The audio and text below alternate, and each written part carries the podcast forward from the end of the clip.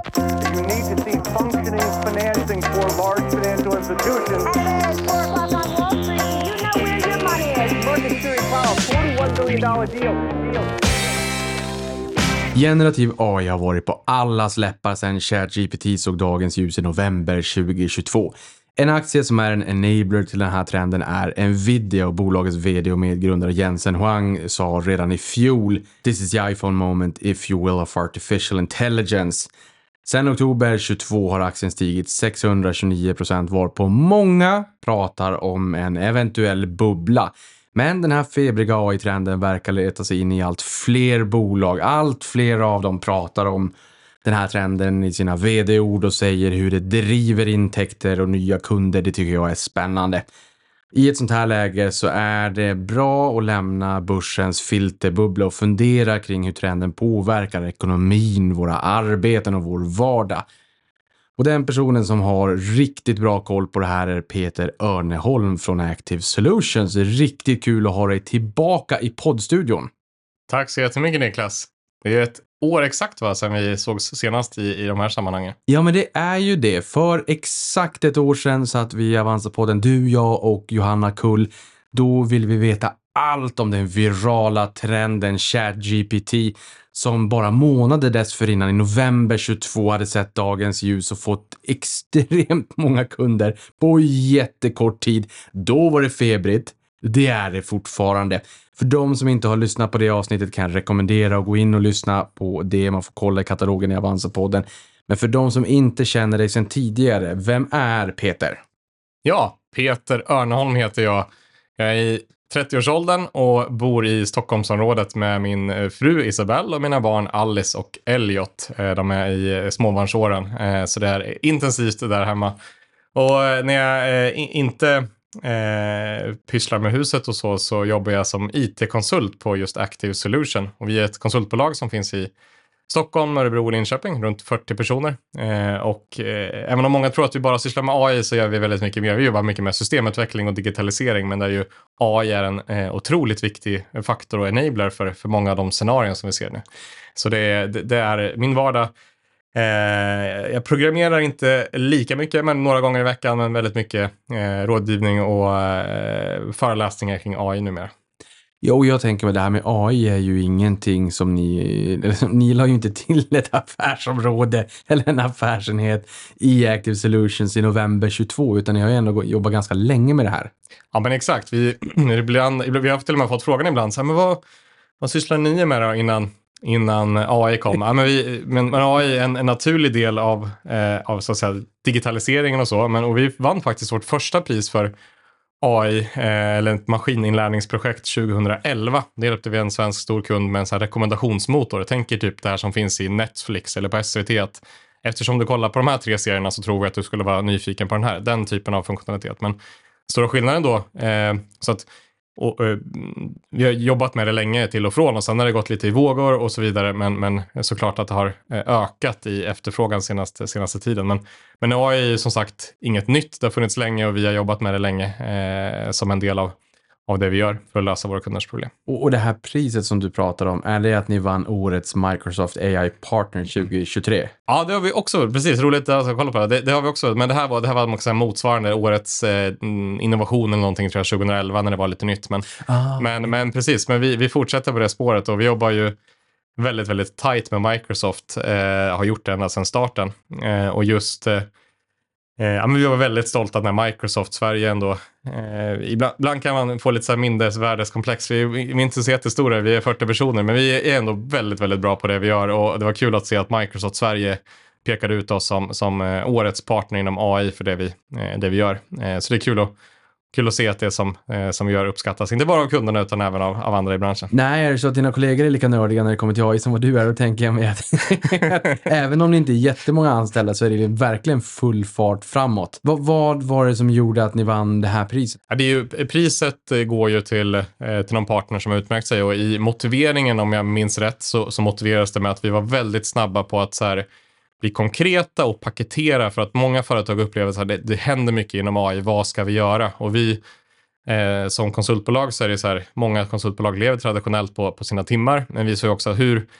hur kan vi göra det mer konkret för våra kunder så att de kan komma igång? Så vi var väldigt snabba på att paketera olika erbjudanden för att hjälpa kunderna att komma igång. Allt ifrån liksom inspirationen och workshoppandet och komma fram till idéer.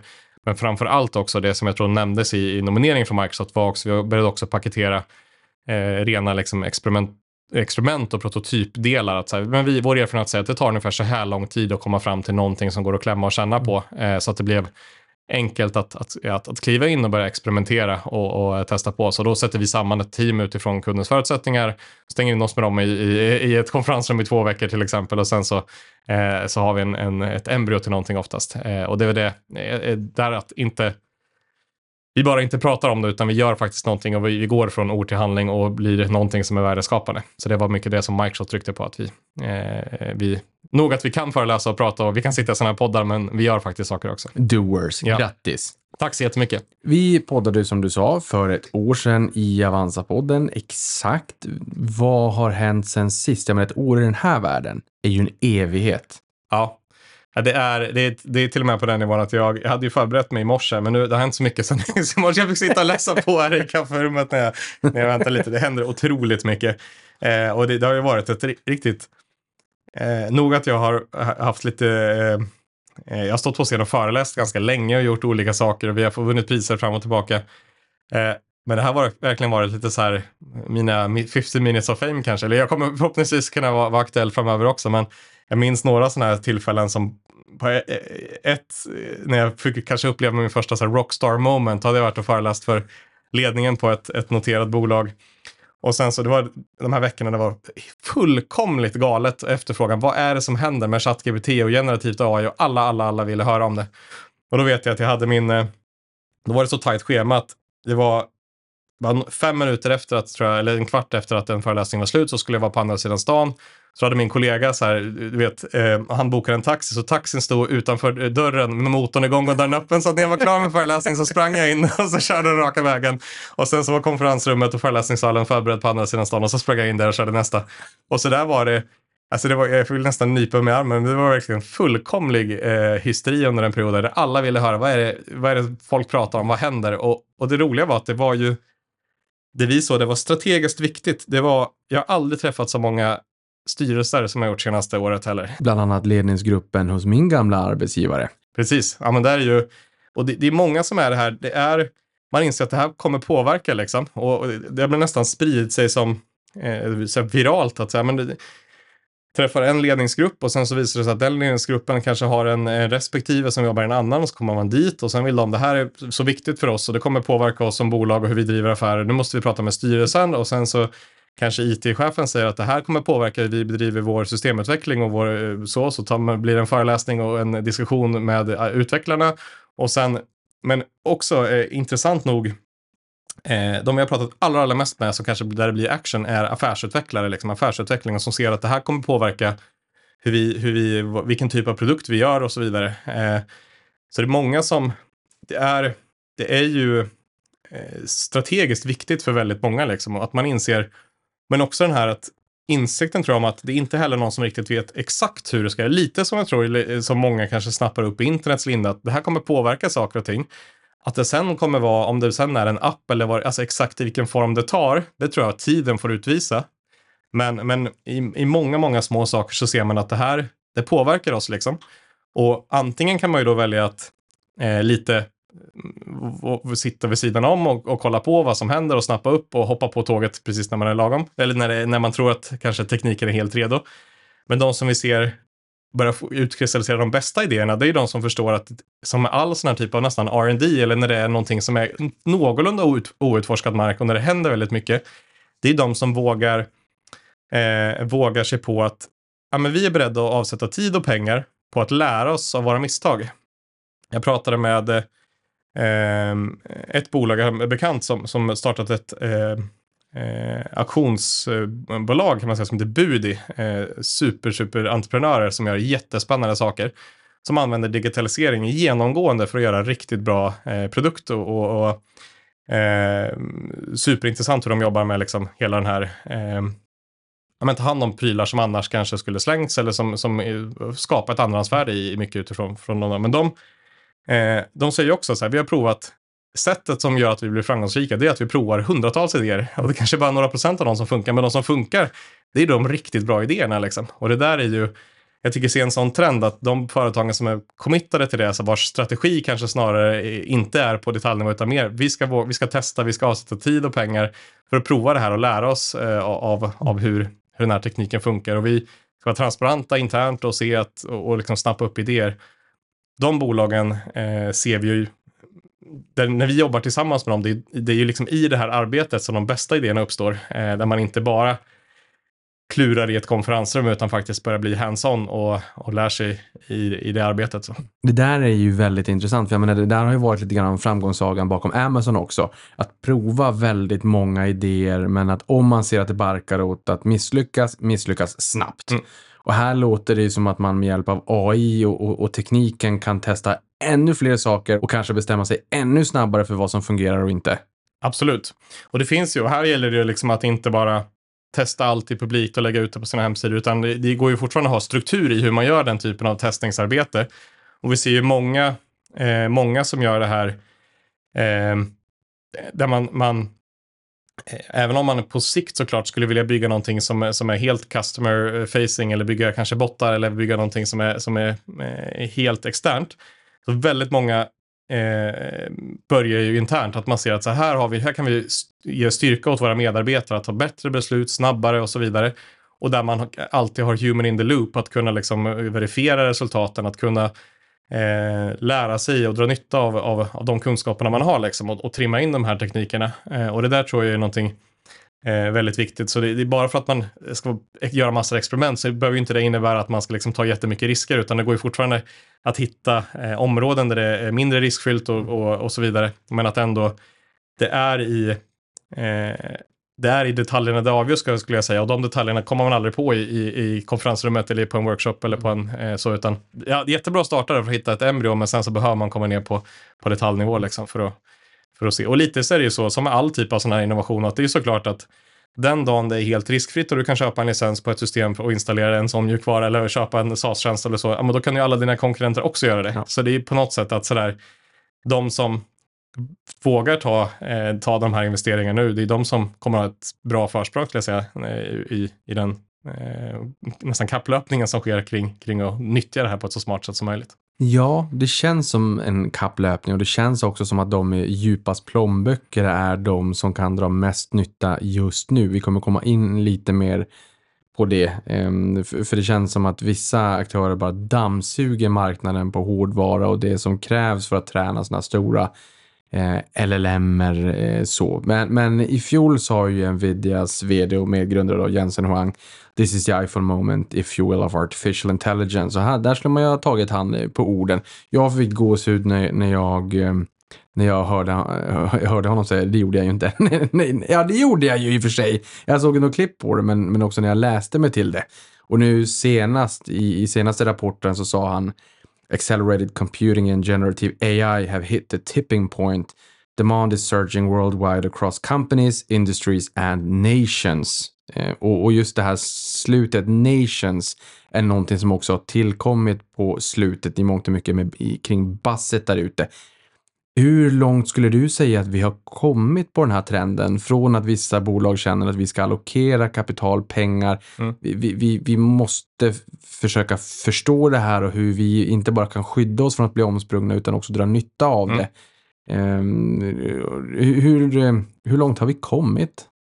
Men jag pratade eh, lite på samma spår. Jag hade ett, precis innan eh, jag kom hit så träffade jag en person som vi satt och diskuterade lite den här aspekten av att eh, som, som när man de som har sett tekniken och så känner ju att så här, vi borde ha kommit längre. Tekniken är mycket egentligen, alltså det finns så mycket mer capability, eller så mycket mer förmågor skulle jag säga i den tekniken som redan finns. Och eh, GPT-4 var ju en sån som släpptes för ungefär ett år sedan. Jag minns inte exakt nu faktiskt på dagen när den släpptes, men men, den, men mot vad vi ser liksom har rullat ut, vad vi som privatpersoner eh, och vad vi som företag använder i vår vardag. Men jag tror att det är, det är såklart med all sån här, så tekniken kommer, sen behöver det eh, kluras på hur det ska användas och så ska det rullas ut och innan det slår brett så, tar det ändå ett tag liksom. Eh, men där, eh, eh, för, men där tror jag att det är de här, lite kanske hur bolagen jobbar eh, med, eh, med sina eh, finansiella år och sina, eh, sina, vad heter det, eh, bokslut och sina scorecards eller sina mål och, och så vidare. För att vi såg, det var lite roligt här för vi, vi föreläste ju för, för väldigt många, jag, jag, jag tror jag snittade på två till tre inspirationsföreläsningar i veckan under hela året, för, förra året liksom. För allt ifrån, jag tror minsta gruppen var två personer, den största var 800 personer och så här spannet däremellan. Ehm, och så är det lite olika twist på dem såklart. Och jättemånga, och vi kände, och väldigt många fick vi börja jobba med att göra saker och börja liksom konkretiseras. Men, men kände också att ja, men, många fler hade bra idéer, men som så blev det liksom ingenting av. Och sen så kom vi in i januari här, första veckan. Alltså utan att överdriva, det var, telefonen gick varm både hos mig och hos mina kollegor. Jag tror att det var, upplevde att det var jättemånga som hade så här, de stängde 2023. Under 2023 så insåg de att 2024 ska bli året där vi gör någonting också. Då har vi andra mål, vi har andra, eh, vår, vi har andra liksom eh, ehm, vad vi mäts på och vi sätter under 2023 så satte man budget och strategin för 2024. Så när 2024 kom, då hade man kvar numret till oss och ringde upp. Nu vill vi agera också. Vi inspireras 2023. Så vi ser ju nu en sån här där vi, vi jobbar med många företag som där vi så här 2023, det här går att göra med tekniken nu. Det är det vi sitter och implementerar. Kanske i första vändan kommer det bli någonting som de här företagen använder internt och sen externt. Så jag tror att eh, eh, på något sätt så, så kommer det sippra ut. Det, det tar bara liksom, det, ibland så vill man springa jättesnabbt och man säger det här kommer revolutionera inom ett år och så inser man att ja, det, har, det hade potentialen, men samhället är ändå, det finns en viss tröghet inbyggt i hela liksom, den här maskineriet. Eh, och även om det har stuckit upp en del startups som gör saker helt annorlunda så tar det ju även tag att såklart innan de i så fall etablerar sig och, och tar marknadsandelar. Men, men, men det är på gång. Ja, men, och jag skulle säga så att det är ju vi har ju kommit, det finns väldigt, väldigt mycket eh, potential, eh, men jag tror att det, det är nu, det, det är 2024 som det kommer börja dyka upp, som, man, som, som respektive person kommer se att okej, nog att alla har testat ChatGPT, eller nästan alla har testat ChatGPT, men nu börjar den mycket av eh, generativt AI byggas in i applikationer så att det blir eh, och det är då det blir riktigt värdeskapande, när, när det inte är så att man behöver sitta och hoppa runt i alla möjliga system, utan det blir jag sitter i min vardag i till exempel Word och så har Microsoft släppt Microsoft eh, Copilot for 365 och sen så och då blir liksom generativt AI inbyggt i din vardagsapplikation. Eller man sitter som systemutvecklare och programmerar och nu när generativt AI byggs in i din, eh, i din vardagsmiljö, det är då det blir det är då det blir värdeskapande när du inte behöver hoppa runt utan det blir integrerat. Nu är inte jag helt säker på vad Microsoft tar för Office-paketet, men kanske någonstans 30 dollar i månaden från företagare. Och sen när Copilot kom sa man att man skulle ta 30 dollar till. Alltså en, en fördubbling om nu min siffra tagen ur luften stämmer. Men där man hänvisade till att produktiviteten skulle öka så pass mycket att det var värt det för företagarna ändå. Har du någon spaning kring hur, hur väl det här har tagits emot? Ja, men det är ju väldigt många av våra, vi in- inklusive oss själva, var ju väldigt sugna på att eh, eh Microsoft har typ börjat prata om det för nästan ett år sedan och sen så släppte man det för större företagare under hösten och nu i våras så kan alla företag oavsett storlek köpa licens på det här. Då. Och det är ju väldigt många som, eh, eh, som är sugna och som successivt börjar rulla ut det här. Och det är ju framför allt för, eh, för personer som jobbar mycket med alltså vid en laptop som sitter med eh, saker som PowerPoint och Word och eh, den typen av eh, administrativt arbete, är fel ord, men alltså mer kunskapsarbete och så, och så vidare. Där är det ju eh, ganska, även om 300 kronor i månaden utslaget på en stor organisation blir mycket pengar så är det ju Eh, tänker man ekonomiskt tänker jag sparar vi så här många minuter per dag så, så, och givet att vi har den här personalkostnaden så kommer det, så kommer det löna sig. Och, och det är ju sällan, eh, det är ju det rent finansiella och, och eh, och kanske effektivitetssättet att se på det också. Men ganska många ser också att det är glädjehöjande. Alltså att du, du kan avlastas i vissa typer av, av vissa typer av eh, uppgifter som, eh, som inte är det som, som, som du tycker är så kul. Du får lite hjälp att formulera det här Outlook-mejlet eller du får lite hjälp att skapa eh, den där summeringen av det där Word-dokumentet och så vidare. Och det, eh, förutom att det är smidigt att inte behöva hoppa runt till typ ChatGPT eller, eller Microsoft Copilot så är det också en trygghet i att du vet att så här, men min organisation litar på den här tekniken. Det är en del av vår commitment i att vi har vår data hos Microsoft och man känner sig trygg med att vår data förblir vår data. Jag klistrar inte in företagshemligheter i liksom, eh, eh, ChatGPT.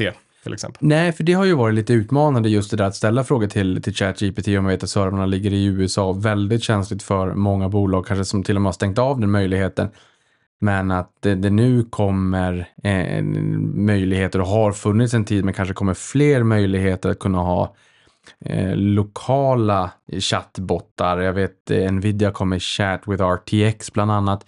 att man ska kunna ha det lokalt på jobbet där man kan säkerställa att, jag menar, jag antar att man inte riktigt har vågat eh, mata in känslig data och personuppgifter via GDPR och allt vad det kan tänkas vara. Men det hade väl inte varit lika känsligt om det är så att man frågar en lokal burk som sitter bredvid en på jobbet som inte läcker hemligheter och inte ens är uppkopplad till, till internet. Just det.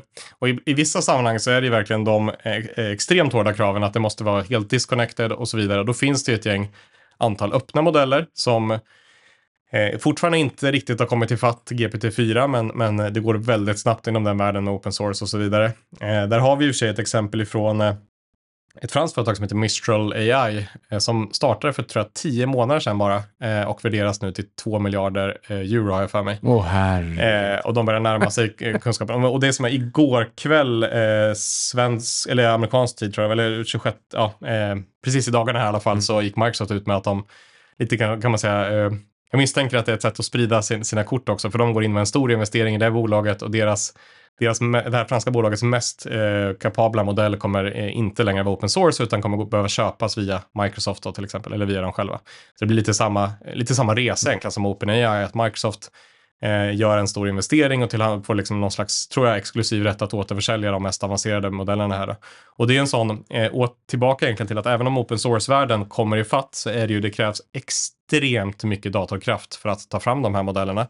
Vilket gör att ja, men det är spelare som Microsoft till exempel som behöver gå in med sin, för det säger de också i pressmeddelandet, att vi, vi kommer eh, tillhandahålla vår, vår, eh, vår, vår cloud-infrastruktur så att Mistral AI kan träna sina modeller och, och sen så också återförsälja dem. Och det, jag förstår ju att ett bolag som Microsoft behöver ha någon slags, eh, någon slags return-on-investment på det, att ja, men då får man en någon slags exklusivitet och återförsälja det här under en viss period. Då, men det går ju lite hand i hand för det, det behövs den typen av eh, beräkningskapacitet för att eh, bygga de här. Ja, och jag tänker mig, det var väl lite grann grejen också med OpenAI, där Microsoft totalt sett köpte in 49 procent av bolaget också med den här exklusiviteten att man går via Microsoft Azure som ni ju också jobbar Mm, tillsammans med. mm.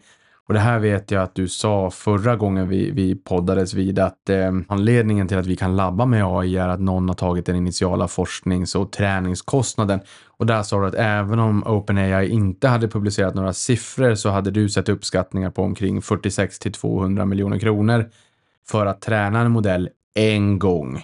Och det, samtidigt som det krävs enorma datacenter. Och där sa du att den, det som driver ChatGPT då är en av fem superdatorer i världen och en siffra från 2020 som du hade hittat sa att den där superdatorn använde 285 000 CPUer, alltså processorer och 10 000 GPUer, grafikkort då, från rimligtvis kanske då Nvidia eller ett AMD.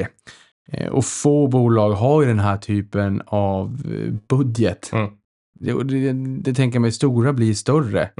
Och det där är intressant för att i, i, det förs ju lite en diskussion liksom kring rent strategiskt. Ska vi...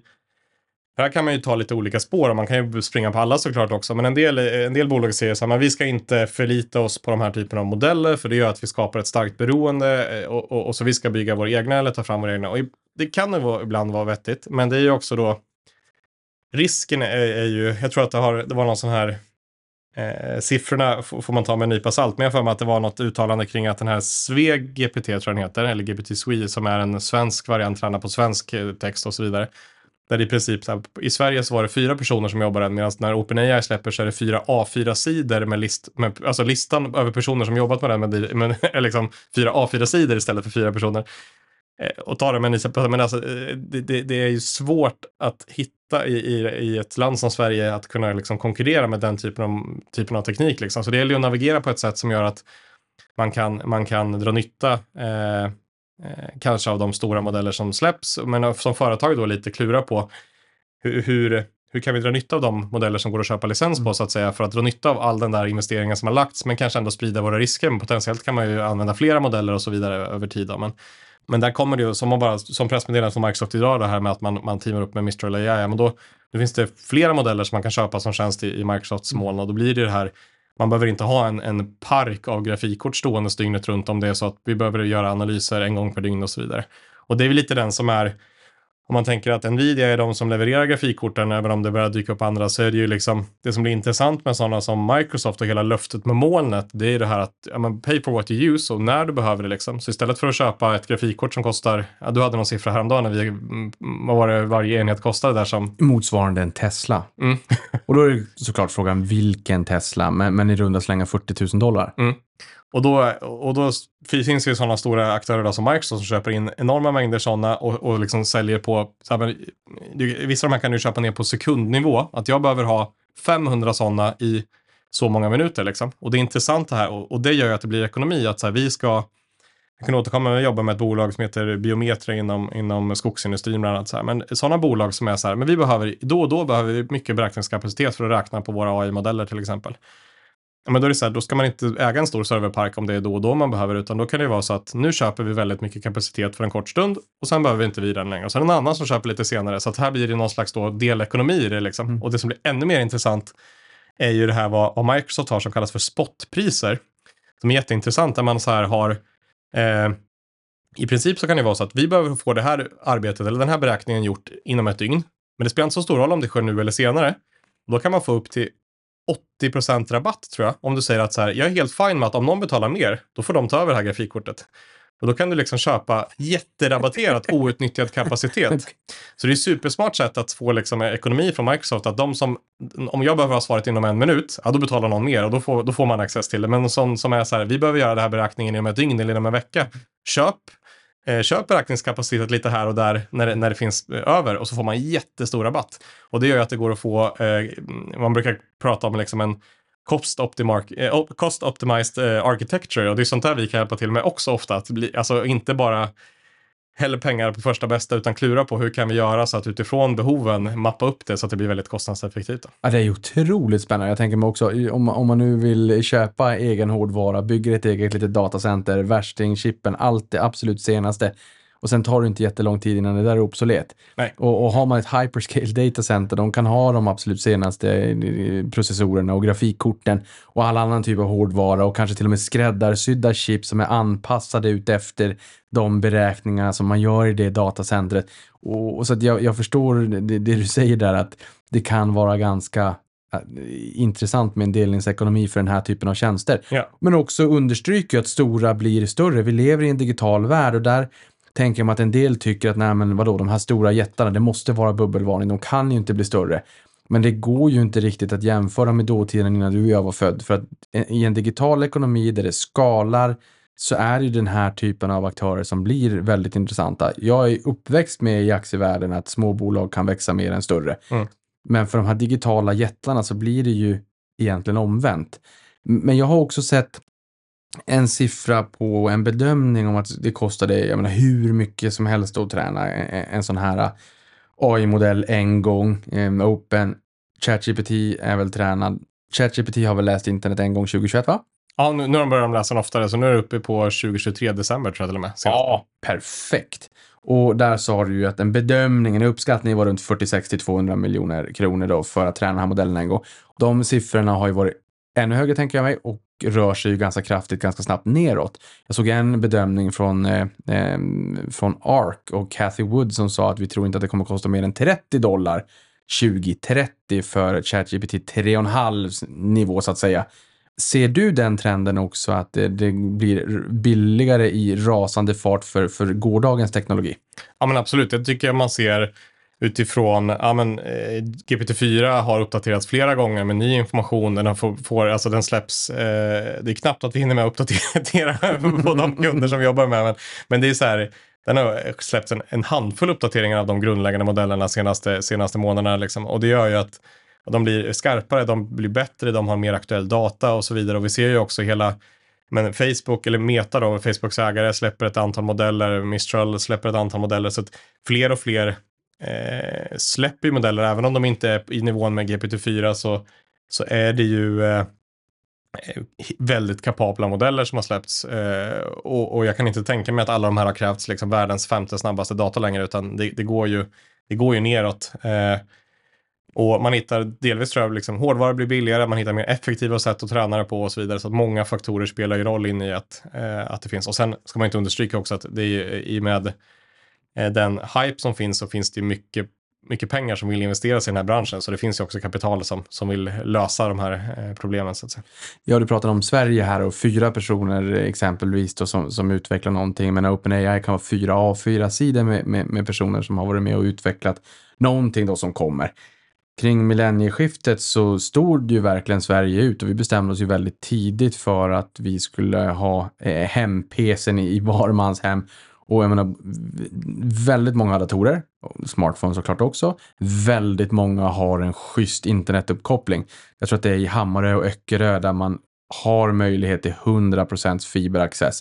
Alla har inte, men alla kan ha det. Men i övrigt i Sverige så är ju den nivån jättehög. Det var nämligen så jag skulle podda med någon eh, operatör inom det där skrot och då har vi tydligen någonting som heter Svenska stadsnätsföreningen. Så jag visste inte att de fanns. Nu vet jag. Ja. Och en massa kuriosa kring, kring stadsnät då. Då var då. Men idag så pratas det lite grann om AI-domedagsprofeter i Sverige. Att vi hade internetgurus när det begav sig och det gjorde att Sverige faktiskt stod ut. Och här i Dagens Industri för någon dag sedan så kunde man läsa ny forskning visar att de som använder AI jobbar snabbare och med högre kvalitet. Särskilt de som var lågt presterande på egen hand, det skriver Mattias Sundin, ordförande för Warp Institute, ledamot i regeringens AI-kommission och författare till boken Kentaurens fördel. Håller du med om att vi är lite onödigt domedagsprofeter när det kommer till den här trenden?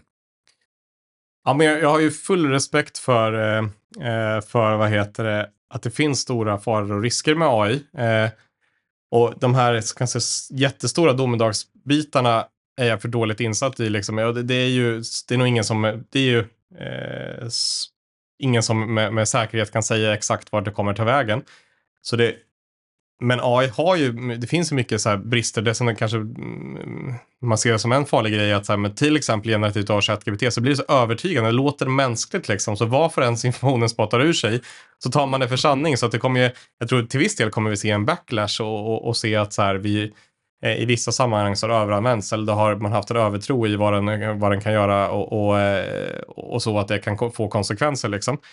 Eh, men det, det farliga blir ju om vi, om, vi, om vi ser det som binärt, att så här, nej men det är antingen eller eller, och i och med att det finns risker så ska vi inte använda det alls. Det, det är lite som att ja, men så här, vi stänger av internet för att det finns. Jag skulle säga att det handlar snarare om att vi behöver navigera och jag tror att det är jättebra att, eh, att debatten kom igång liksom kring kanske faror och risker med AI så att vi får en samhällsdebatt i, i vad som kommer hända. Men det, det stora som jag ser det är att vi, vi ser eh, jag tror när, när, när, det väl, när man väl når en tipping point att nu är det här minst lika bra som en människa, liksom, då, då kan det bli ganska snabbt att många inte eh, behöver gå till jobbet. För, för att det är så här, vi, vi ser, och så många företag som jag har pratat med som har testat eh, grejer, de har så här, vi har haft gjort stora manuella digitaliseringsarbeten, vi har skrivit av de här texterna, eller vi har, vi har jobbat med att kategorisera de här sakerna, vi har satt många personer på det. Och sen så, och på väldigt kort tid så kommer det teknik som blir minst lika bra och så kollar man historiskt sett och så visar det sig att ja, det visar sig att den här automationen vi har den är i snitt 20-30% mer träffsäker än människorna har gjort det och den, går, den, den kostar oss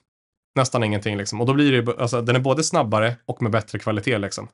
Och då är det till slut svårt att motivera från ett företagsperspektiv i alla fall att man ska ha en hel arsenal av personer som sitter och digitaliserar information eller sitter och kategoriserar eller sitter och arbetar.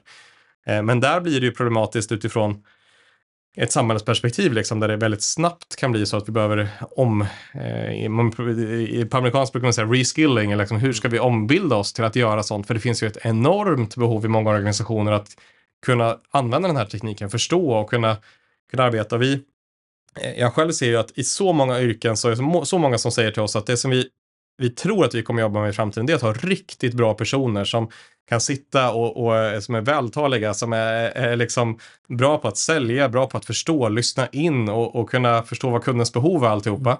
Men rent det här monotona arbetet, det kommer de avlasta till en bot. Eller det, det, det, I våra experiment vi gör nu så ser vi att det finns så mycket potential i att det, det bulken av det man, för, många företag gör, det går att automatisera. Eh, och så länge det sker tillsammans med någon som kan verifiera och någon som, är, som kan liksom presentera det för kunden och alltihopa.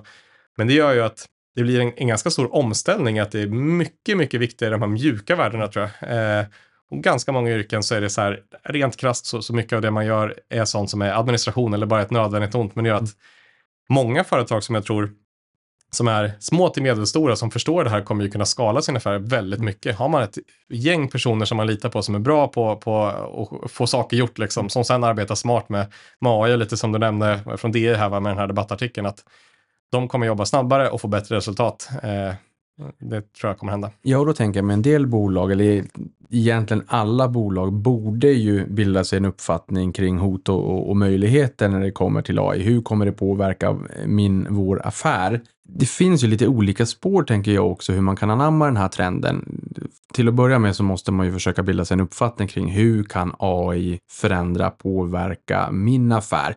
Och vilka hot och möjligheter finns det? De flesta bolagen kommer förmodligen försöka anamma teknologin för att bli mer effektiva, produktiva, sänka kostnader så att säga, förbättra eh, bo, bolaget, verksamheten. Men en del känner ju också att ja, men det här är ju verkligen någonting, en spännande trend. Vi är, vi, vi är i early inning så vi kan skapa en affär av det här. Nvidia är ju ett sånt exempel, poster child på ett bolag som är en enabler för hela Eh, AI-trenden, alltså spadar och hackor. Medan de allra flesta, tänker jag, de kommer inte att vara en enabler likt Nvidia, men de kommer optimera sin egen affär. I en sån här värld, i en sån här klimat, hur sjutton bygger man vallgravar när det om några år kommer vara möjligt för alla, bara man har en god, bra idé, att kunna ta hjälp av kraftfull AI för att förbättra sin affär? Ja, men det, det är en intressant. Vi hade en sån dialog för några veckor sedan just där där man inser att så här, vad det här företaget sysslar med, deras kärnverksamhet och det de liksom har byggt upp en stor struktur kring, ja, det kanske inte är så vi kommer konsumera nu när det finns helt nya möjligheter. Det kanske är något helt liksom på ett helt annat sätt. Och jag tror att det där är ju, det är svårt att säga om, men jag tror att man, eller som bolag så är det ganska viktigt att ta ett kliv tillbaka och klura lite på så, om jag skulle starta det här bolaget på nytt, eller vad, vad är det liksom? Och det är ju en, det är ju en stor omställning att göra om det är ett lite större bolag. Men ibland kanske våga prova att släppa, starta ett dotterbolag som, som löser samma problem på ett helt annat sätt liksom och tar ett helt annat kundsegment eller så.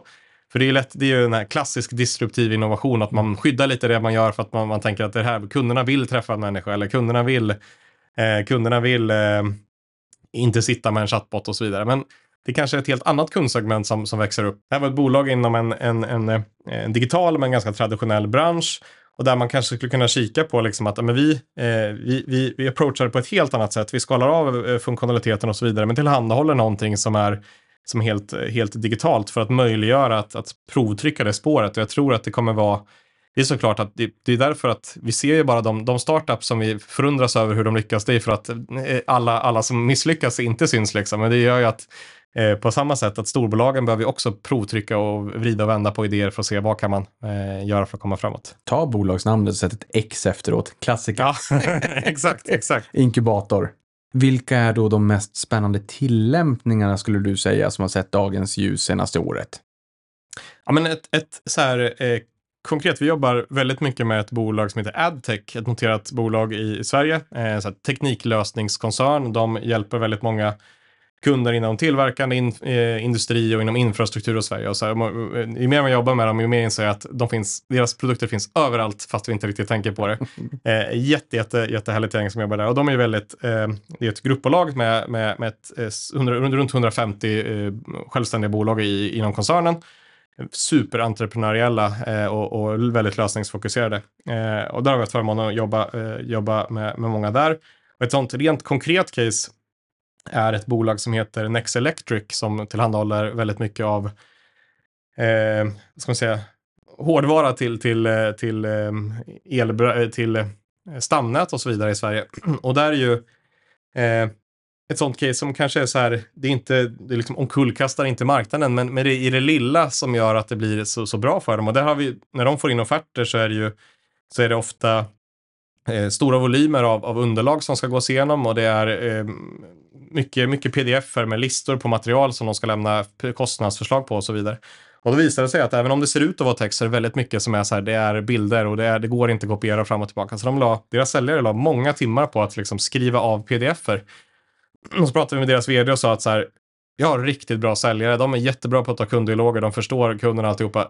De går inte till jobbet för att skriva av pdf-er. Så här, kan vi inte göra någonting kring det här liksom? Och så inser vi att ja, men på med, med, med de färdiga modeller och tekniker som fanns så kan man liksom väldigt snabbt hitta ett sätt att göra deras jobb effektivare. Och som han sa efteråt, att så, men det, nog att vi blev effektivare. Vi kan med befintlig personal hantera fler offerter, och, och, men, men framför allt så blir det roligare att gå till jobbet. Liksom. Det är, det är, eh, vi får syssla med det som vi människor är bra på. Vi får eh, ta kunddialoger, prata med kunder och göra annat och inte sitta och, och eh, skriva av dokument. Liksom. Och, och där blir det ju då det blir ju liksom hur, hur fokuserad man än är, men när man är inne på sin sjunde pdf en fredag eftermiddag så, så blir det stavfel och man skriver av, det, risken ökar att man skriver av fel ibland medan de här teknikerna är ju outtröttliga liksom på, att, eh, på att hantera det. Så att det är så här, jag, skulle säga, jag tror vi kommer se jättemånga sådana grejer som är så här, på kort sikt så kommer man inte bara byta ut hela bolagets styrelse och, och ledningsgrupp mot en chatbot, liksom, där man kanske tänker, eh, när man tänker AI ibland, utan det kommer vara så här, många saker i vardagen hos respektive person blir effektivare, blir roligare att göra om man får fokusera på det man gör. Liksom. Och det är att bolag som Next Electric kan lägga mer tid på det som är riktigt värdeskapande för dem. Eh. Ja, och det är ju av den här anledningen jag tycker att det är så spännande att prata med dig just om den här trenden. För att på Twitter, finanstwitter, filterbubblan, då tittar man bara på Nvidia, hur den har gått och sen så tycker man att det här måste vara en bubbla.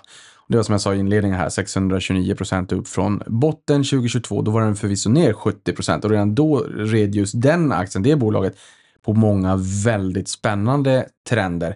Ehm, men därifrån upp som ett skollat troll, värderingar långt tresiffrigt, jättehöga, jag tror, jag vet inte om det var P200 på toppen. Och nu har den rasat rakt ner i källan innan den senaste tidens uppgång där den låg någonstans på P24 mot femårssnittet på 40. Och om det här är en ny lägsta nivå, då är det liksom en, en, ett massivt hopp upp i intäkter baserat på den här trenden. Sen är det ju bara de, de bolagen med riktigt, riktigt djupa fickor som har haft möjlighet att köpa det här. Sen kanske inte alla bolag där ute kommer att köpa heller i och med att man nu hyr in sig på minutbasis eller till och med sekundbasis. Men, men det här, av just den anledningen tycker jag ändå att det, det är förfriskande att zooma ut från, från Twitter och, och, och in i verkligheten så här. För jag menar, det förstår vi ju alla att ett bolag, börsnoterat sådant som Adtech, som kan spara timtals av admin blir mera produktivt, mm. effektivt, sänker kostnader. Och det bästa sättet att mota inflation i grind, det är genom att öka produktivitet. Ja. Och, och, hela den här trenden vi nu ser, det är inte inflationsdrivande, tvärtom. Det är ju det som, ja det är... Och, och, det, och det som blir riktigt intressant här, det är ju att det, det, det är precis de här grejerna med att ja, men vi gör någonting som är Eh, det är liksom inte det här caset som, som eh, Microsoft står på scen och pratar om, för det är, inte det, det är liksom inte det coolaste, men det är riktigt värdeskapande för dem. Men det som är så otroligt intressant med både på Next Electric och andra adtech-bolag och andra bolag överlag är det här, man gör någonting sånt först, och då så här så börjar det användas och sen är någon i personalen bara, men då kan vi göra det här, då kan vi göra det där också. Och sen så här, det är idé nummer två, och nummer tre, då blir det riktigt vassa, att när man börjar liksom klämma och känna på det, eh, och för det är det som är, tror jag, det stora, att, så här, eh, att få börja med någonting liksom. Eh, och, och, inte... Jag har också haft dialoger där det är upp, tydligt att så här, vi ska göra AI för AI skull. Och det, det, kan man göra, men, men det är ju... Vi vill ju så gärna att det ska inte vara bara eh, hype AI, liksom, utan det ska bli värdeskapande. Och ibland vi har ju flera gånger sagt också att vi gör det gärna, men vi kommer inte använda AI, för det här är mycket bättre att lösa med, med traditionell programmering eller systemutveckling. Det, det är, Eh, ehm, så att det gäller ju att ha en, en balansgång. Vi inte gör AI för AI skull, liksom, men att eh, börja klämma och känna och se och, när det skapar värde, lära sig när det funkar och när det inte funkar och plocka de, de bästa godbitarna och ta det vidare. Men ett annat sånt, på, på tal om saker som vi ser så är det ju inte heller generativt AI, men vi jobbar med ett bolag som heter Biometria, medlemsägt av, av många inom skogsnäringen.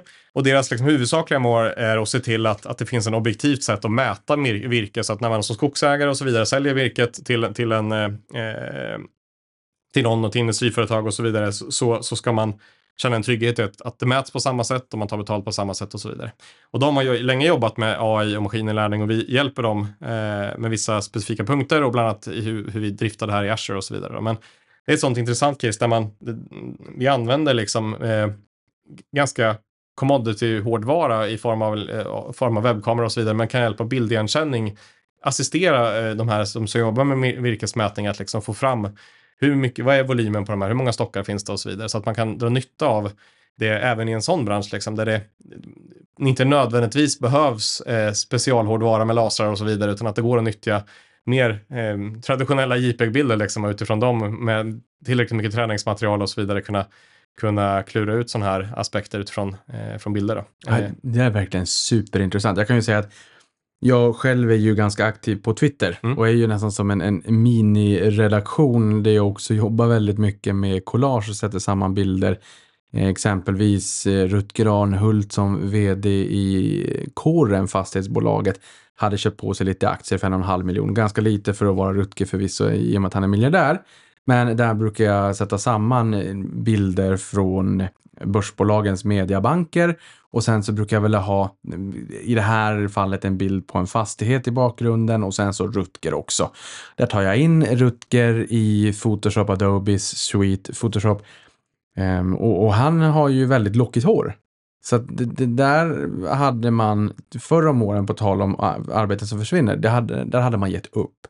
Och nu eh, är det liksom håligheter mellan i, i håret och mellan det lockiga håret eh, och, och luckor så att säga, eller hur man nu säger, och bakgrunden. Men, men även runt om en person, runt siluetten, det är ju ibland ganska klurigt. Och där ser man ju ibland att det är en vit linje runt en person. Det är lik, liktydigt med jag gav upp. Men i det här fallet, så med ett enda klick och några sekunder så frilägger, med hjälp av AI då, för, förstår ju den här vad det är för bild och vart den ska frilägga och det är så extremt kraftfullt. Och ett annat exempel, det är ju bara med force touch i iPhone så frilägger den också personer i en bild som man sen kan bara skicka till sin mail och göra vad man vill med. Det är så otroligt, otroligt kraftfullt. Man kunde bara drömma om det här igår. Mm. Och det, jag sätter lite fingret på en sak som jag har reflekterat över, att det blir ju... Å ena sidan kan man tänka att det tar vissa jobb, liksom. å andra sidan så är det snarare att det höjer lägstanivån. Det vill säga att de som har jobbat och haft det här som sitt yrke, de behöver höja sin nivå ännu mer, för det är såklart, det finns ju ännu mer avancerade saker att göra. Det vill säga, så det handlar ju väldigt mycket om att Ja, men en copywriter som har skrivit bulk, bulktext, de behöver bli ännu mer nischade så här, när ChatGPT kommer. Eller så här, vi pratade med ett sånt bolag, stort bolag som sa som hade gjort en, en pilot på liksom att delar av deras, ex, där de la ut på extern copywriting, liksom, ja, men de, när de gjorde användartester så var det var minst lika bra eller bättre utifrån vad GPT-4 kunde skriva. Liksom. Och då är det så här en, en post där de, eh, och då blir det så här, nu kan vi skriva fler texter, vi kan skriva på fler språk och så vidare. Men då så här, vi behöver fortfarande copywriters som kanske behöver granska eller som skriver våra riktigt nischade material och så vidare. Men det blir väldigt mycket att det här tror jag, eh, ja, men var, varje person har tillgång till den funktionaliteten i sin iPhone som du säger. Liksom.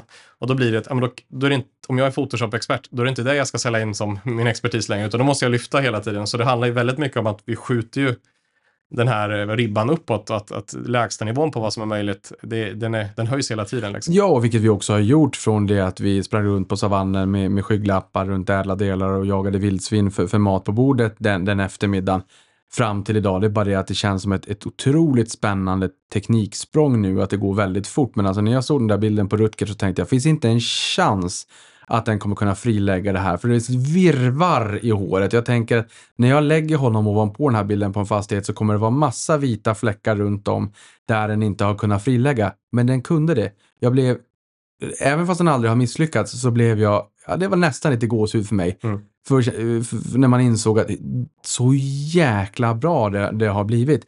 Men nåväl, från det ena till det andra. Du pratade om hype AI och värdeskapande AI alldeles nyss. Vad skulle du säga är skillnaden på hype AI och värdeskapande AI? Men det finns ju scenarier som vi har varit med där det är, det, det är viktigare att det är AI eh, än att det är värdeskapande. Liksom. men, och det, det är inte, ibland, så, ib- ibland kan det ju vara så att, ja, men, för vi, vi har hört om sådana case där det, så här, vi, det har funnits upphandlingsunderlag där det, det är i princip en checkbox, liksom. det ska finnas AI. Eh, och det är ett skallekrav för att man ska få vara med i någon slags upphandling, eller kanske inte en offentlig upphandling, men att det är bolag som går ut och efterfrågar. Och då är det så här, då är det såklart att som bolag så ska man ju ta lägst hängande frukten först. Bara se till att vi har någon slags AI för att få vara med och kunna sälja på den här produkten. Men det är ju inte det som kommer göra att ett sånt bolag liksom eh, långsiktigt, eh, långsiktigt eh, eh har en, en, en, edge, att man bara tar första bästa AI. Eh, och, och, men det är väl också spontant, det, är ju, det är ju många som har sett det som strategiskt viktigt. Man vill avsätta pengar eh, där man kanske drar in på andra budgetar och så, och så styr man det mot AI och så vidare. Men man vill ju väldigt mycket hitta att det blir att det blir värdeskapande, att man känner att det här är någonting som, som jobbar tillsammans med våra medarbetare, som gör att vi kan, eh, kan bli mer effektiva, ta fler kunder, hantera fler ordrar eller sälja mer produkter med, med befintlig personalstyrka. Liksom. Eller vi kan skapa bättre resultat. Eh, det finns ju återkommande sådana case som jag tror du nämner från den här debattartikeln också, att ja, men det blir det blir bättre kvalitet ibland. Liksom. Eh, ganska ofta visar det sig. Outtröttlig teknik som går att trimma och där vi kan ta lärdomarna. Och det är lite den här debatten i självkörande bilar. att Ja, självkörande bilar kommer också krocka eh, och så. Men, men teoretiskt sett kan vi i alla fall ta all, all kunskap om hur man kör bil och mata tillbaka. Och på sikt så kommer det vara o, det är såklart att en bil som har kört miljontals mil kommer att vara bättre på att köra bilen än en 16-åring som ska precis ska ut och övningsköra. Liksom. Ja, och sen ska också sägas att, att eh, definitionen på idioti, det är att göra samma sak gång på gång på gång utan att lära sig någonting av det och förvänta sig ett annorlunda utfall då. Och i det här fallet så lär sig AI också, för den glömmer ju inte. Nej, och det är ju så här, en del Eh, ibland finns det en övertro på att så här, vi, vi har AI så den kommer att bli bättre av sig själv och det är ju någonting som, som inte händer automatik men det går att träna in och precis den här dra nytta av det och liksom trimma in och, och justera. Eh, men det finns ju eh, och, och, i vissa fall så är det liksom direkt, här behöver man ju kika på eh, vilken, vilken domän man jobbar i, vilket appliceringsområde det är och handlar det liksom där det kanske har som allra störst potential kan ju vara att assistera läkare inom sjukvården eller ett, en en, en person, en, kanske en läkare i ett land som inte har eh, haft möjlighet att gå en fullfjädrad läkarutbildning. Tänk en sån som får tillgång till all världens läkarkunskap i form av någon slags läkarbot liksom. Fatta vilken, vilken enorm potential, eh, det potential har i utvecklingsländer och så vidare att, att öka nivån kring sjukvård där.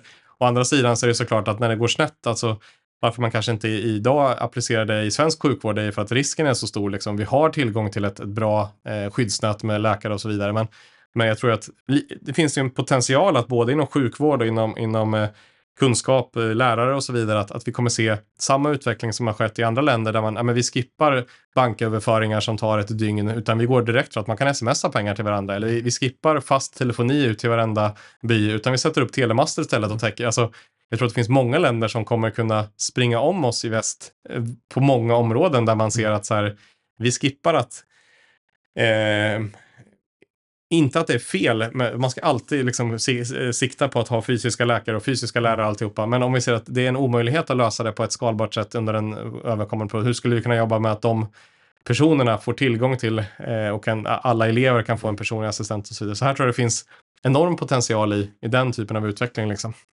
Ja, men just där också för eh, upcoming länder till tillväxtmarknader att leapfrogga och, och hoppa in på den senaste teknologin. Och just det här du säger nu känns ju otroligt spännande.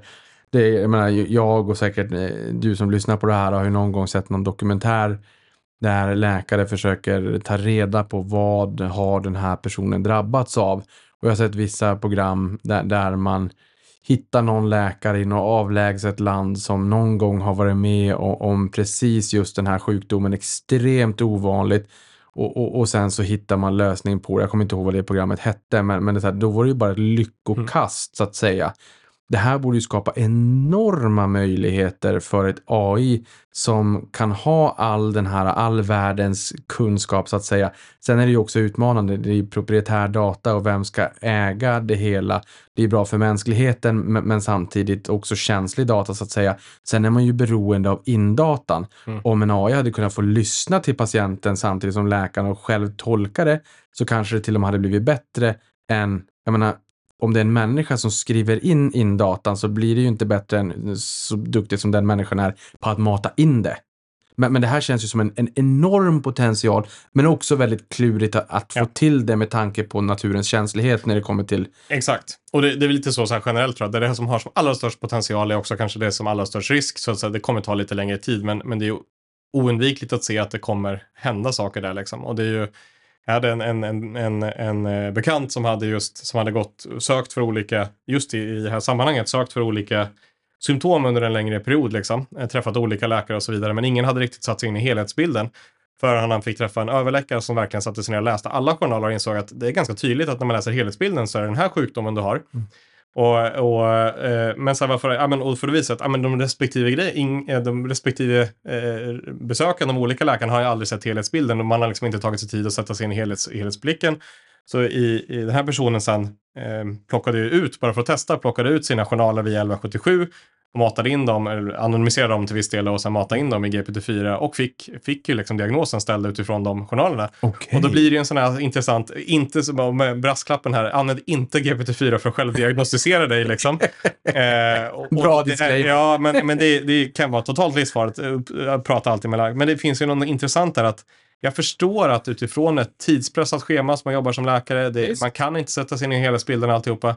Men här blir det då, hur skulle, hur skulle man på, i en framtid kunna jobba med det här så att när en läkare har ett patientbesök att man på något sätt får en summering av hela sjukdomshistoriken och kunna jobba där vi kan hitta någonting. Och jag har inte lösningen på exakt hur det ska ske, men jag vet att det, det forskas nog en hel del på de här områdena.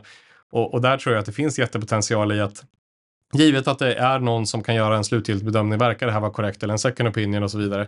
Hur kan man få, få någon som, för jag tror att ganska många eh, kommer nog ändå vilja ha ha en eh, patientkontakt med en läkare eller någon som kan, om man får ett jobbigt besked eller man behöver föra en dialog och så vidare. Men det finns nog ganska mycket i det yrket som man skulle kunna göra att man, man eh, snabbare kan komma till insikt om eh, patientens eh, sjukdomstillstånd till exempel. På tal om att öka effektiviteten, det där är ju samhällsnytta på riktigt.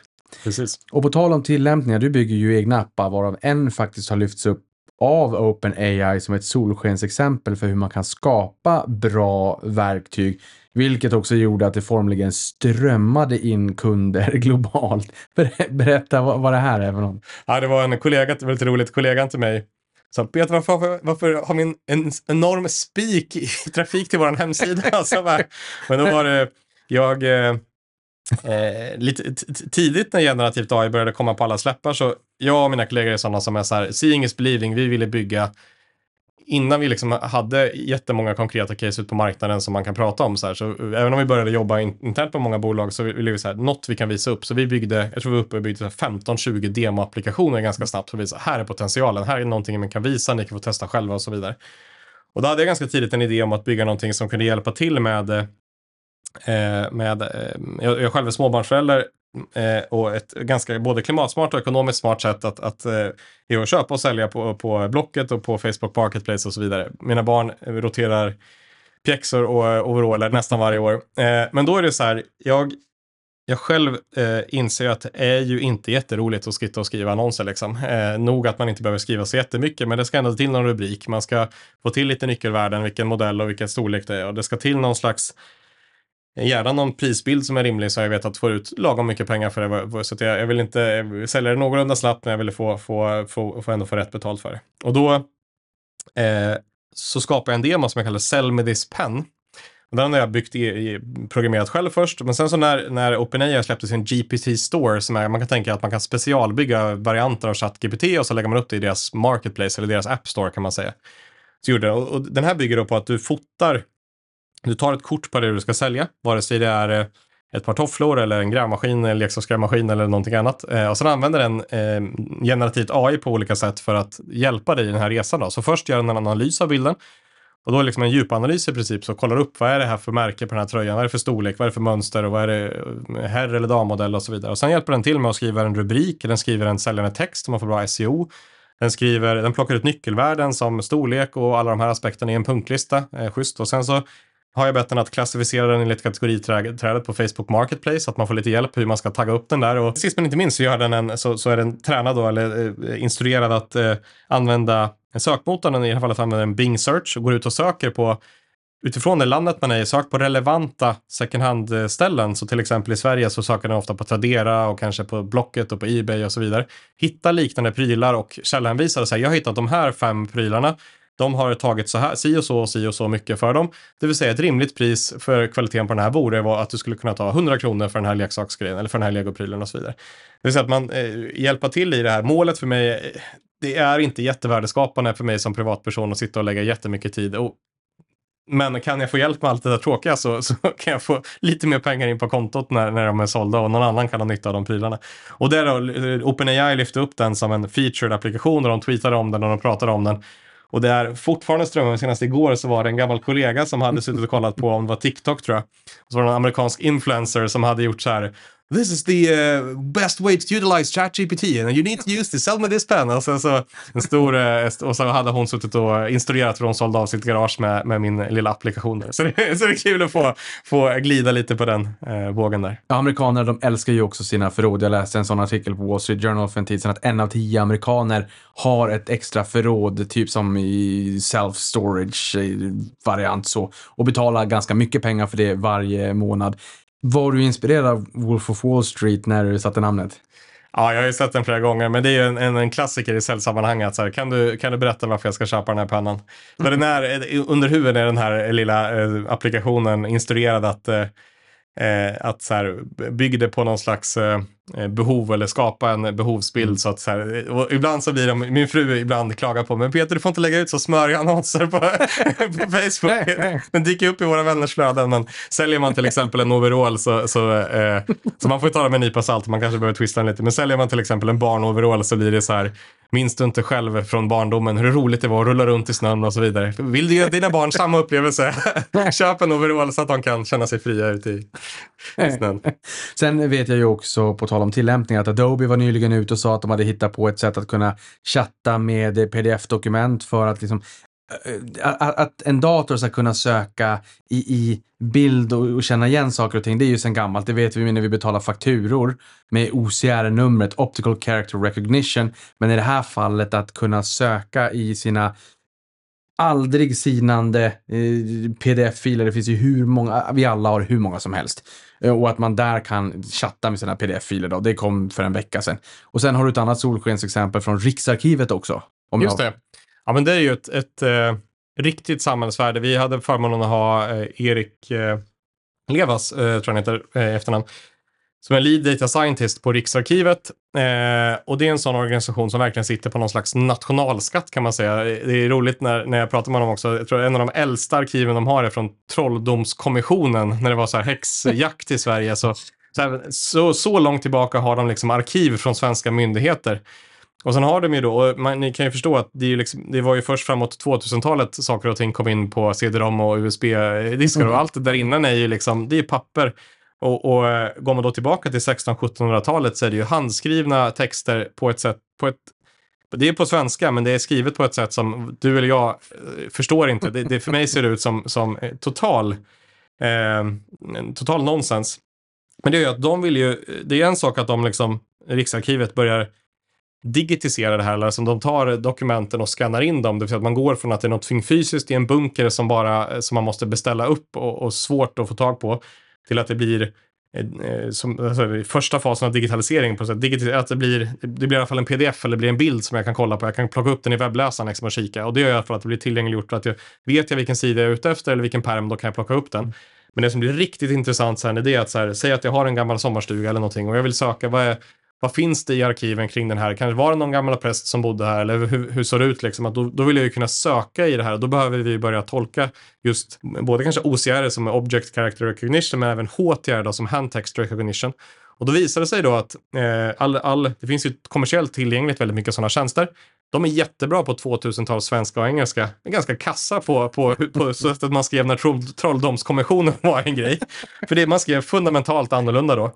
Eh, så vad de här har gjort är ett, ett, ett litet spetsigt team som har tagit fram eh, eh, eh modeller och liksom utvecklat. De bygger på standardiserad teknik, men de har eh, byggt vidare och, och trimmat in den så att den även förstår 1600 och 1700-tals och 1800-tals och 1900-tals svenska. Liksom. Och det är, vilket gör att så här, med väldigt hög precision så kan de gå från någonting som du eller jag har inte en aning om vad som står. Jag lovar, du, skulle du se en sån här bild, du skulle du kunna inte tolka ett tecken. Vilket gör till att ta över det till någonting som är fullt läsbart liksom för, för oss. Och det, det är fortfarande gammelsvenska som man behöver tolka lite. Och sen, men nästa steg då det är att man kan träna en språkmodell som liksom gör, tänk dig typ Google Translate från gammelsvenska till modern svenska.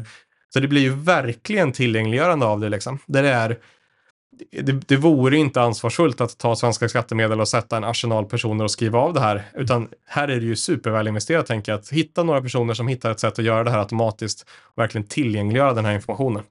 Eh, fantastisk. Jag, blev jättestolt när jag hörde hur de arbetar och ser eh, hur, hur de tillgängliggör den här informationen för, för samhället. Ja, och ytterligare någon som borde rida på den där trenden eh, som jag besökte för en tid sedan, det är ju Centrum för näringslivshistoria för oss som är börsintresserade. Där fick vi sitta i LM Ericsson-rummet. Det var som att gå in i ett litet museum och stolarna vi satt på, det var de stolarna som styrelsen satt på och svettades under 2002 när Ericsson hade gått från 1800 miljarder, en aktiekurs på över 800 ner till 2002 då 3 kronor och 80 öre. En räddningsemission var på tapeten. Om den skulle bli av eller inte visste man inte. De tog in 30 miljarder och det var den största emissionen i svensk historia. Där satt de och svettades på de stolarna. Ja. Och det var väldigt, väldigt mycket spännande material nere i deras bunker. Jag tänker mig för, för börsnördar, det är en, en som du sa, nationalskatt. Mm. Så att, mm, hör, hör ni det här så, så då vet ni vad ni borde göra. Och det här är ju jätteintressant och Riksarkivet eh, eh, jobbar ju verkligen i, för, för medborgarnas intresse. Så de har ju släppt, det är int- intressant att det de gör, det har de släppt som open source-modeller. Så sådana, eller både som privatperson och företag som oss och andra myndigheter kan liksom ta det, det de kommer fram till, det de gör, den, den produkten de tar fram som, som är den, skicka in en bild på ett gammalt dokument och få ut vad det står där, det kan vem som helst använda liksom. Och det är ju super, eh, superbra användare av, av skattemedel också skulle jag säga. Att liksom nu tar du det där arkivet och så, så skulle vi kunna eh, Får man fram bilderna så att säga så skulle det absolut finnas möjlighet att då eh, ta det inte bara från, från eh, till bild utan även in i textformat och göra det sökbart. När det var som hetast där så sa du att det var uppemot tre inspirationsföreläsningar i veckan kring det här. De inspirationsföreläsningar du håller nu då, vad pratar du om mest idag jämfört med för ett år sedan? Ja, det, och nu, det, det var ju snitt och jag var ju ledig tror jag. Jag fick eh, andas ut lite över eh, tio veckor på sommaren där. Så att när det var som eh, hetast, jag tror jag pikade på sju på en vecka. Liksom, då, var det, då var det ett. Eh, och då försöker jag ändå göra det genuint, att jag har förmöte med respektive företag och, och brandar och sätter upp alla demos så att det, eh, för dem och försöker bygga någon liten demo så, så att det blir, man ska uppleva att det här är, är Eh, någonting som gör att respektive företag förstår hur det skulle kunna användas i deras bransch och så vidare. Eh, men jag skulle säga att det är gan- eh, i grunden ganska liknande, för ganska många är fortfarande, man har inte kommit till det stadiet att man har liksom satt sig in i alla detaljer. Och även om man börjat kika på det så finns det alltid något som väcker tankarna. Liksom. Men det, den har ju kontinuerligt utvecklats och, och vissa saker som som var så här, det här trillade man av stolen för ett år sedan, det, eh, det har alla testat nu, så det, det är liksom inte, det är inte samma sak längre. Men sen så, väldigt mycket handlar ju om att eh, klivet, liksom, eller det som väldigt många är intresserade av nu eh, och som vi uttryckligen får många frågor är att så här, ja, om vi ska jobba tillsammans, då får ni inte bara inspirera, utan då måste vi, vi vill ha liksom helhetspaketet, att så här, eh, in, vi förstår att AI kommer påverka oss, så vi vill, vi vill göra hela resan, liksom att se vad som är möjligt eh, och väcka tankar. Vi vill klura tillsammans och vi vill också sätta spaden i marken och börja göra och experimentera. Liksom. Så det skulle jag säga kanske är den stora trenden, att om alla behövde förstå 2023 så, så ins, antingen har man ins, alla har nog förstått att det kommer påverka och då har man antagligen tagit beslutet, vi kommer inte göra så mycket, vi kommer försöka köpa licens eller se vad som händer och hoppa på tåget, eller så vill man gasa och göra, börja agera. Liksom. Jag jobbar inom finans, börsen, bygger en investeringsplattform i Montrose by Carnegie. Du är ju också aktieintresserad. Vad tror du är lågt hängande spännande frukt att anamma i, inom finans? Ja, men det tänker jag att det är ju rätt använt med generativ AI till exempel så kan man ju liksom sänka ribban eller man, det går ju att bygga produkter som möjliggör att, att även om man inte kan all formalia eller kan de rätta terminologierna få tänka top of mind till exempel. Eh, men även omvänt att ta, eh, ganska vanligt scenario är ju så här att ta komplexa men rent objektivt korrekta dokument som är skriven på fackspråk och så vidare och omvandla dem till ett språk som, som blir mer tillgängliggörande så att säga. Så att där finns det nog stor potential i, men också en, en bransch där det gäller att eh, eh det kan få ganska jobbiga konsekvenser om det blir feltolkningar och så vidare. Att, att eh, skriva om en årsrapport eh, och så gör man eh, en feltolkning i den. Så att det gäller ju att navigera rätt i det där. Eh, Men, men det finns nog stor potential i att liksom, eh, tillgängliggöra och förenkla för många. Förra gången vi poddade så pratade du om tillfällen som gav dig gåshud. Vad har gett dig gåshud den senaste tiden? Eh, Jag minns inte om det här var före eller efter, men jag tror det här var ett, ett sånt moment som jag skulle säga var ju, eh, eh, jag hade en, ett möte med, ett, med, en, med en startup skulle jag säga. Eh, det var tre personer med, det var deras eh, investerare, det var deras eh, vd och eh, eh, och så var det jag, ja, vi var tre till, till totalt. Eh, och så skulle vi klura lite på deras affärsidé och vad de ville göra. Eh, och då hade GPT-4 precis, precis släppts i ChatGPT, den mest kompetenta modellen som fortfarande står på, på eh, första plats skulle jag säga. Och då var det så här, vi, vanligtvis så brukar vi köra workshop i form av att eh, upp med post-it-lappar och, och liksom gräva och förstå behoven och så, så här. Men vi, jag upplevde att det här var ett väldigt eh, snabbfotat bolag som, som, som vågade testa. Så jag sa, är det okej att vi, vi testar en lite annorlunda take? Med brasklappen att det vi skrev i ChatGPT-4, eh, ChatGPT eh, skulle kunna bli eh, användas av bolag. Men då, då, då gjorde det så att under bol när de presenterade sin idé och så, så att vi bollade, jag i princip tog anteckningar i chattfönstret liksom. Och så avslutade jag med att säga, bygg en minimal prototyp utifrån den här affärsidén.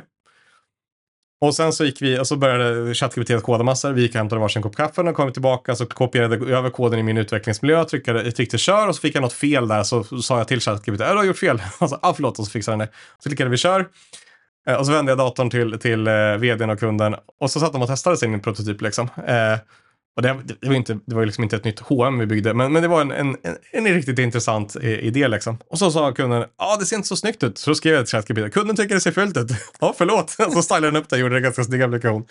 Men då, så här, vi alla i rummet tappade ju lite hakan av att inse att så här, Tänk alltså att de kan sitta och klura på, för kunden sa ju I'm dreaming about the moment when, when I can try this application. Och nu kan han liksom gå från att beskriva idén till att provtrycka någonting.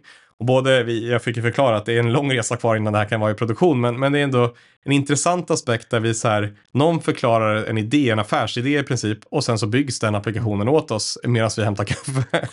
och då inser jag att så här, det här kommer påverka, jag är helt övertygad om, det har redan påverkat mitt yrke ganska mycket, det kommer påverka ännu mer framöver. Och på den, kanske som en avslutande anekdot, så GitHub, ett bolag ägt av Microsoft, har ju haft tillgång till mycket av den här tekniken längre. De eh, på sin konferens i november, de hade hypat den enormt. Jag var lite antiklimax först, för det var många coola saker, men med, med hypen de hade byggt upp så var jag lite så här besviken. Sen hade de en sån There's one last thing moment, lite... jag var så nära att stänga av. Och så sa de så här, ja, mycket av det här vi gör, det är sånt som, det släpper vi nu, ni kan börja köpa de här produkterna. Men sen har vi klurat på så här, hur ska systemutveckling funka i framtiden? Alltså en ganska lång spektring det där. Och så sa de så här, ja men det här, vi kommer nu visa er en produkt som vi använder internt. Vi hoppas kommersialisera den 2024, så det är snart där. Och då bygger det helt enkelt på att du, när man jobbar med systemutveckling för er som inte är med, så bygger det ofta man har någon slags ticketsystem, där man skriver sina idéer och man bryter ner produktens behov och så i olika delar och så bygger man, eh, systemutvecklingsteamet bygger en sak i taget. Och då har de då byggt så att säga, en autonom systemutvecklingsagent i princip. Så du kan säga istället för att assigna, nu ska vi ta fram en ny knapp eller ett nytt formulärfält eller så. Istället för att koppla den till en människa så är den kopplad till den här roboten. Och så börjar den göra en nulägesanalys. Den gör en analys av behoven och tar fram en plan för hur den ska implementera det och sen börjar den programmera de här bitarna.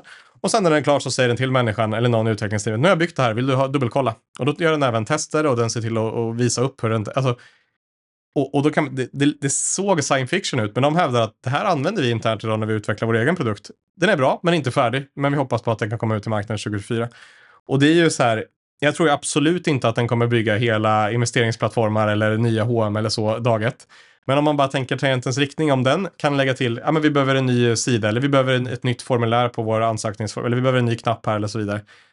Om den klarar det 2024 och sen 2025 så bygger den en hel sektion och 2026 så bygger den en helt bolag. Alltså, i tangentens riktning så är det ju superintressant. Och det var ju, på tal om sådana här föreläsningar, så ibland så frågar jag vad tänker ni spontant, liksom, bara för att se vad, vad, vad, vad snurrar runt i, i, i folks huvuden. Och då var det någon som sa, eh, för jag bad dem summera i tre ord vad de reflekterar över. Och då var det någon som bredde ut lite mer, men han sa eh, bäst idé vinner, tror jag han skrev. Och så bredde han ut. Han sa att jag inser att om, om vi bara liksom tar ut vart, den här, vart det är på väg så är det inte osannolikt att de som är riktiga entreprenörer som har riktigt bra idéer, ja men det är ju jobbar de med rätt verktyg liksom, då handlar det är de som kommer vinna. det, är, det är såklart, det är inte de som sitter på tusen personer som, som kan göra allt jobbet, utan det är de som har riktigt bra idéer och klurar på och jobbar smart med sådana här, såna här. Eh, och Sam Altman har ju sagt att Förr eller senare kommer vi se den första digitala unicornen, bolag värderat till en miljard dollar som bara har en anställd, grundaren liksom. Eh, det, han hävdar att det är han säker på, men jag vet inte om det händer 2024, 2025 eller 2030, men det, det kommer hända liksom. Inte inflationsdrivande. Nej, och just sådana här exempel på hur man kan använda den här teknologin är så spännande. Det var någon på Twitter som sa ja, men kan AI bygga hus då? Ja, kanske. Kanske att du skulle kunna jobba med ett AI och bara mappa upp ditt drömhus och sen så konvertera den där till en, mm. en, en CAD-fil mm. där du kan prata med din arkitekt men du, du har gjort ganska mycket förjobb mm. innan du tar den kontakten, dialogen. För att du vet ungefär vad du vill ha. Ett AI kanske också vet hur ser det ut i området där du vill bygga. Hur är marken? För att ta in väldigt många olika typer av, av datapunkter. Och, och sen i framtiden, additiv tillverkning är ganska stort där ute även om Arkham inte finns på börsen. Och där skulle man också kunna koppla ett AI med en printer där 3D-printers idag kan bygga stommar i exempelvis eh, cement och som ja. blir betong då så att säga. Och kanske också kan optimera utefter, eh, utefter eh, temperatur och luftfuktighet etc. etc. Så jag som lekman kan i alla fall unna mig att känna att det är bara fantasin som sätter gränser. Eller på, på bussen här för en tid sedan så hörde jag exempel om en mäklartjänst som kunde med, med, med ganska hög träffsäkerhet prediktera när man skulle sälja beroende på vilket område man bodde, om man hade barn, hur länge man hade bott.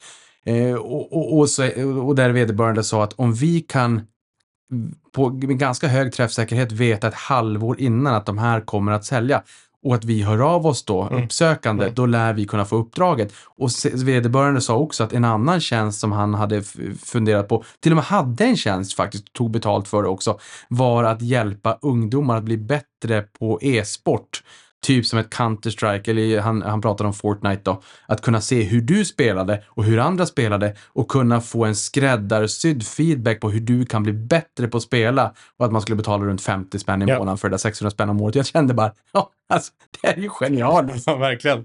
Men och, och på samma, för det, det, jag har mött en, i, haft sådana, sådana dialoger som är så här, ja men det här kommer jag inte kunna ersätta, det här är alldeles för komplext liksom.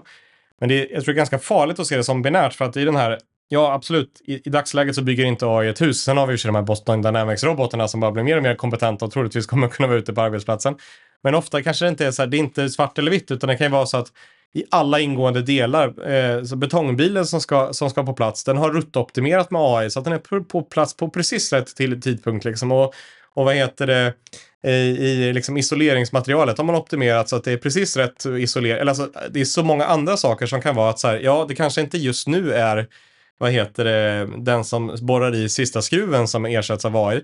Men det är så många andra saker som gör att det går att bygga ett bättre hus till en lägre kostnad med kanske bättre kvalitet och alltihopa när det blir eh, optimeringar i, i eh, många, många eh, delar liksom. Så att jag tror att det handlar ju inte om att så här, det är lätt att tänka sig det här är någonting fysiskt eller det här är någonting, därför ska vi inte kika på digitalisering eller AI, men ofta kan det vara i i många små aspekter som sammantaget gör att det blir en bättre. Hur står sig ChatGPT mot Bing?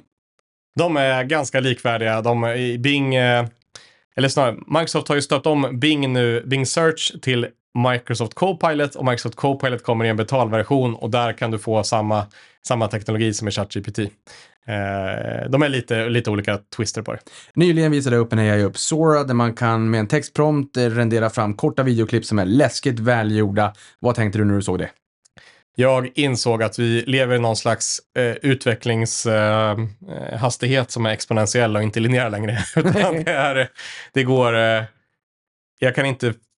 Ibland måste jag nypa mig i armen och inse att det var bara 12 månader sedan vi satt och pratade eh, i, i, i sådana här sammanhang. Men det har hänt så otroligt mycket sedan dess. Sista frågan. Förutom LLMs, alltså Large Language Models, typ som ChatGPT då, så har det pratats en del om AI-visualiseringar också. Det här var någonting som Nvidia skrev om redan 2020, om hur de hade kunnat hjälpa forskarkåren då att förkorta eh, processen från eh, att börja eh, forska på ett vaccin mot covid-19 fram till att det var framtaget genom att visualisera viruset då. Och det här är någonting som man pratat om jättemycket i Davos nu senast. Har du koll på den här trenden? Jag är inte jätteinsatt. Det är ganska långt från vad jag jobbar med till vardags. Och, men, och där finns det också en sån Eh, eh, man kan säga om, om LLM och sånt slår ganska brett, att många företag kan på ett eller annat sätt ha nytta av den, så kanske det är färre företag som har nytta av de här bitarna, det vill säga det är mycket mer nischat område, men potentialen är troligtvis också väldigt mycket större i, i, i de bitarna. Men det är inget som jag personligen är så djupt involverad i. Peter, tusen tack för att du kom till podden i år igen på årsdagen och gjorde oss uppdaterade kring trenden med eh, generativ AI. Det har onekligen hänt otroligt mycket, men det är en ynnest att få ha det här i podden för att lite grann som en, någon har sagt där ute, make sense of it all. Tack så jättemycket Niklas att du fick komma, jätteroligt att få prata. Och stort tack för att du lyssnade på det här.